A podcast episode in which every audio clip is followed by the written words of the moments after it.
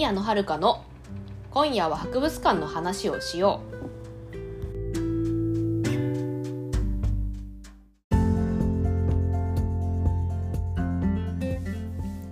皆さんこんばんは、宮野遥です。この番組は学院資格を持つ博物館オタクが博物館について熱く語る番組です。えーとご報告ございまして、社会福祉士国家試験合格いたしました。はい、というわけでセルフ拍手ですね。あの合格確定しました。あのあれですね、あのホームページにね、あの出るんですよ。あの合格合格あじゃあ受験番号がね、合格した人の受験番号がホームページに公開されるんですけれども、あの確認したらちゃんと載っておりましたんでね、合格しております。そう、まあね、前回 前, 前回じゃないのか何回か前の収録で、まあ多分合格確定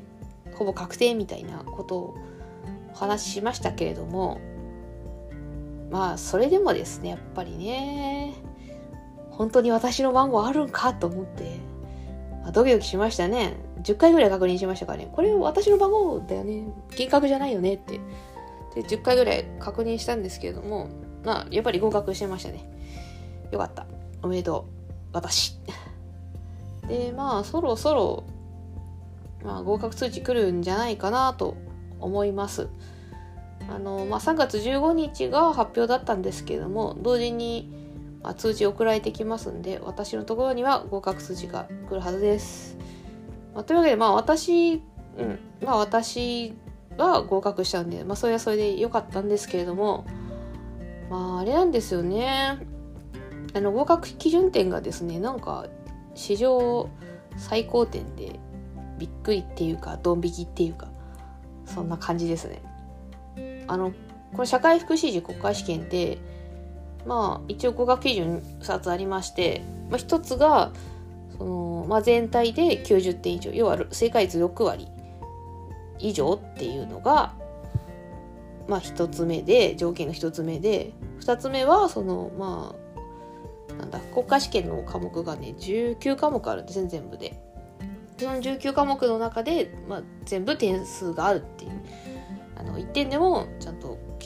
どの科目、あの全部の科目で点数を取ってるっていうのが、まあ、ふたつめの条件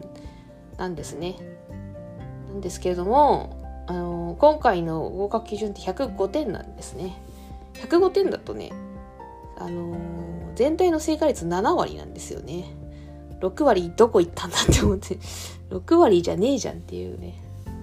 っていうことでね、ちょっとね、まあいろいろ荒れてますね。まあ、先生、学校、まあ私専門学校通ってたんですけれども、まあ、学校の先生方もね、ちょっとどうなんだよって、その点数はどうなんだよってやっぱりね、怒っていらっしゃいましたね。ねえ。まああの、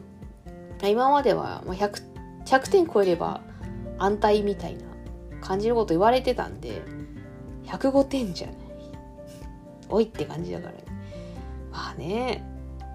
だからね、まああれです、やっぱりね、結構いたんですよね、バッククラスメートでちょっと残念だったっていう結果の人もいたんでね、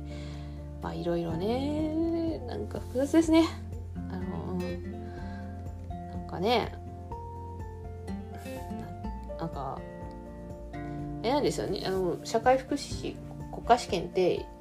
毎年合格率さんわりぜん後ぐらいなんですけど、今年の合格率は さんじゅういちパーセント ぐらいですかね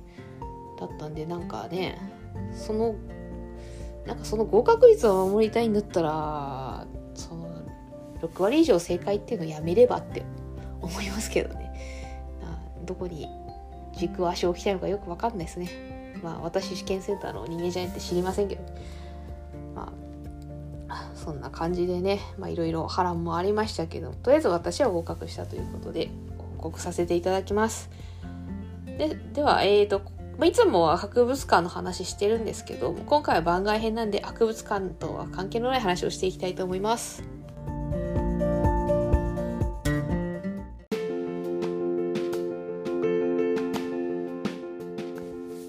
改めまして宮野遥です。今回はですね、この番組の構成のことをちょっとお話ししたいと思います。まあ、あのこの番組一応ですね、最初に雑談をごふん入れて、まあ、本題ではじゅっぷんからじゅうごふんっていう風に構成をしております。一応一応ね、まあ、崩れることもありますけども、まあ、基本的に雑談が最初に入るのは変わんないです。まあ、なんで雑談入れてんのかって話なんですけど、まあこれはなんだろう、ウォーミングアップですね。助走をつけるためですね。そのなんかいきなり本題から話し始めるとなんか喋れない、うまく喋れないので、なんかなんだの喉を温めるためというか、そういう感じでなんか雑談を入れてます最初に。なんでこれはあの別にリスナーさんのためじゃないんですね。自分完全に自分のためなんですね。はい。すいません、申し訳ないんですが、リスナーさんのためじゃないです、私のためです。なんでまあ、えっと、まああれですね、雑談別にそんな聞きたくねえよっていう方はですね、もう飛ばして本、本題から入ってもらっても全然構いません。雑談はあくまでなんかあれですね、あのあくまでそのなんか私私がなんかスタートダッシュをスタートダッシュを切るっていうかしいけど、なんか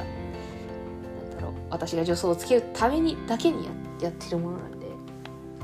別に関係ないですね。あの特に本編と関係ない関係ないくない時もあるんですよ。たまにね、あの雑談の内容と本編の内容がね、本題の内容がつながってる時もあるんですよ。あるんですけど、基本的には関係ないことが多いですね。なんでまあ聞かなくても別に大丈夫です。あの博物館の話は聞きたいっていう方はね、まあ、普通に本編聞いていただいてければいいです。それで全然大丈夫です、まあ、そういう番組なんで、ね、そ, そんな感じですね。で、そうですね、どうしようかなあのですね、ないもうちょ思ったより内容が薄いですね、番組の構成について。まああれなんですよ、な、まあ、なんでこんな構成にしてるかっていうとですね、またまうんなんかまた同じような話になっちゃった気がするけど、あのですね、私は割とラジオが好きで、まあ主にまあ声優さんのラジオを聞くことが多いんですけど、まあラジオラジオ番組よく聞いてるいらっしゃる方はわかるかと思うんですけど、なんかラジオってあるじゃないですか、オープニングトークが。なんかオープニング始まった時のなんか雑談みたいなのあるじゃないですか。だいたいそれがまあ よん、ごふんぐらいあるじゃないですか。だからまあそれを真似してるんですよ、要は。まあそういうことなんですよ。まあ、私もラジオリスナーなので、まあそれを真似してます。それを真似してそういう構成にしてます。雑談をまあごふん入れて、ごふん程度ですね入れて。本題をじゅっぷんからじゅうごふんっていうような構成にしております。なんでまあ私この 番, 番組の構成はあれですね、あのなんか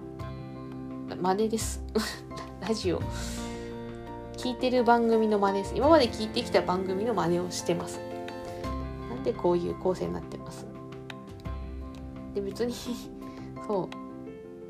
う博物館ね、あの博物館いや今日は博物館の話はしないんですけど、まあ、なんでこの本題でじゅっぷんからじゅうごふんも喋ってるのかっていうとですね、博物館の話をね、あのー、なんだ短い時間で喋るのはね、なかなか厳しいものがありましてですね、まあ、大体やっぱじゅっぷんからじゅうごふん欲しいかなっていうとこなんですよね。これもあの前の番外編でもお話ししたんですけれども、まあ、私がこの番組を始めたきっかけが、まあそのまあ、博物館の話をしたかったからっていうのがあ る, あるんですよね。なんかもともとはまあメインのメインチャンネルはあるんですけど、また別の番組があるんですけれども、まあ、そこで そこ,、まあ、そこではね、まあ、アニメとか漫画のね感想を喋ってるんですけど、まあ、そこでその博物館の話も一緒にしてたんですね。してたけどちょっと無理があんだと思って、アニメとか漫画と一緒にす一緒に話するのはなんで、まあ、博物館の話だけする番組をまた別に作ったんです、まあ、それがこの番組なんですね。今夜は博物館の話をしようっていうね、この番組なんですよね。なんでまあそんだからね、あれそうそういう感じです何が何がで、そのメインチャンネルはですね、あのー、収録時間決まってましてじゅうにふんかな、じゅうにふんなんですね。なんでね、どうしてもやっぱ短くなっちゃうので、なこの番組に関してはアンカーっていうアプリで収録してます。あのアンカーはあれかな、Spotify が提供してるのかなっていう、なんかそういうまあそういうなんだかんスマホだけで簡単にラジオの収録ができるアプリですね。このアンカーはですね、何がいいかっていうとね、あれなんですよね、収録時間に制限がございません。なんで好きなだけ喋れます。まあ、好きなだけ喋れるから収録時間もすごい長くなるっ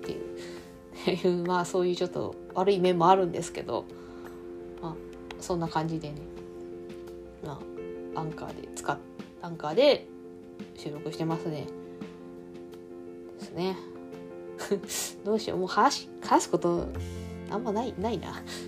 番組の構成について話すことあんまないですねなんでこのテーマを選んだのかな。まあなんだろう、そのこの番外編っていうのがもともとなんかその自分のなんだ私事というかなんか私事の報告をするために無理やり作った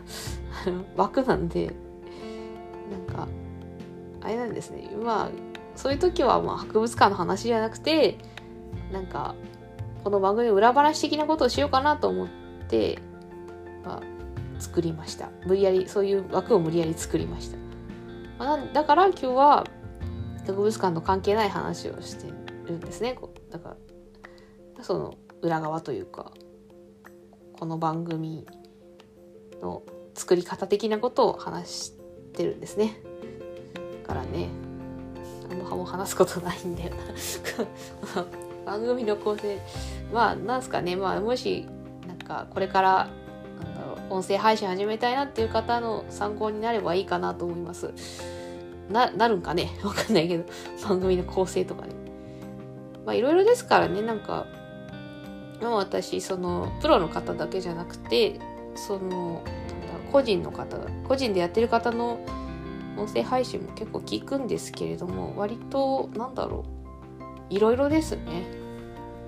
まあ普通にもういきなりもう本題からバシッと入る方もいますしね、まあ、私みたいにそのラジオの普通のラジオの真似をしてなんだ雑談から入る人もいるし、まあいろいろいろいろですね。なんで別に正解はないかなと思います、まあ、個人のラジオなんて特に正解ないでしょ。だってね、別に金もらってるわけじゃないですからねこういうの蓋もない言い方しますけどね、別にこれで仕事してるわけじゃないですからね。金もらってるわけでもないし、なんでまあ好きにやればいいんじゃないですかね投げやり投げやりな言い方が。だからまああくまでこの、まあ、まあ私はこういう風にやってますよっていう、ただそれだけの話です。まあなんかもしそのねこれから始めてみたいっていう方にの参考になればいいかなと思います。まあ、そうですね、まとめますと、まあ、私の番この番組、まあ、この番組だけに関しては、えーとまあ、構成は、えー、雑談最初の雑談がごふん程度、その後本題でじゅっぷんからじゅうごふん話をするっていう感じになってます。ちなみにですね、この雑談の雑談もちゃんと台本に書いてるんですね。私エバーノートっていうアプリで台本書いてるんですけれども、メモアプリですね。エバーノートってメモアプリで台本書いてるんですけれども、雑談もちゃんと台本に入ってます。なんで一応なんだ計画的に雑談をしています。計画的に雑談ってな、なんだよって感じなんですけど、だから一応ねちゃんと事前に考えてるんですよ。じゃないとね、面白いいきなりなんか台本なしでいきなりくっちゃべえって言われてもちょっと無理なので。いつも台本を作って雑談の枠まで台本を作って喋ることにしてます。そんな感じです。そんな感じの構成です。というわけでこの、まあ、今回のお話は以上となります。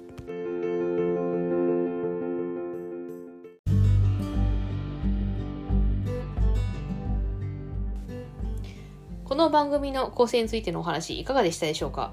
まあなんかなんかの参考になればいいかなと思います。もし音声配信始めたいって思っている方が い, いらっしゃればね、まあなんかの参考になったらいいかなと思います。まあ別に参考にならなくてもそれはそれで大丈夫です。というわけでね、またまあ次はね多分博物館の話、多分多分じゃない次の次はちゃんと博物館の話をしたいと思います。最後までご視聴いただきましてありがとうございました。この番組のお便りは Google フォームとマシュマロで受け付けております。番組概要欄に宛先を載せていますので、質問や感想などを送ってくださると嬉しいです。ここまでのお相手は宮野遥でした。それではまた次回お会いいたしましょう。おやすみなさい。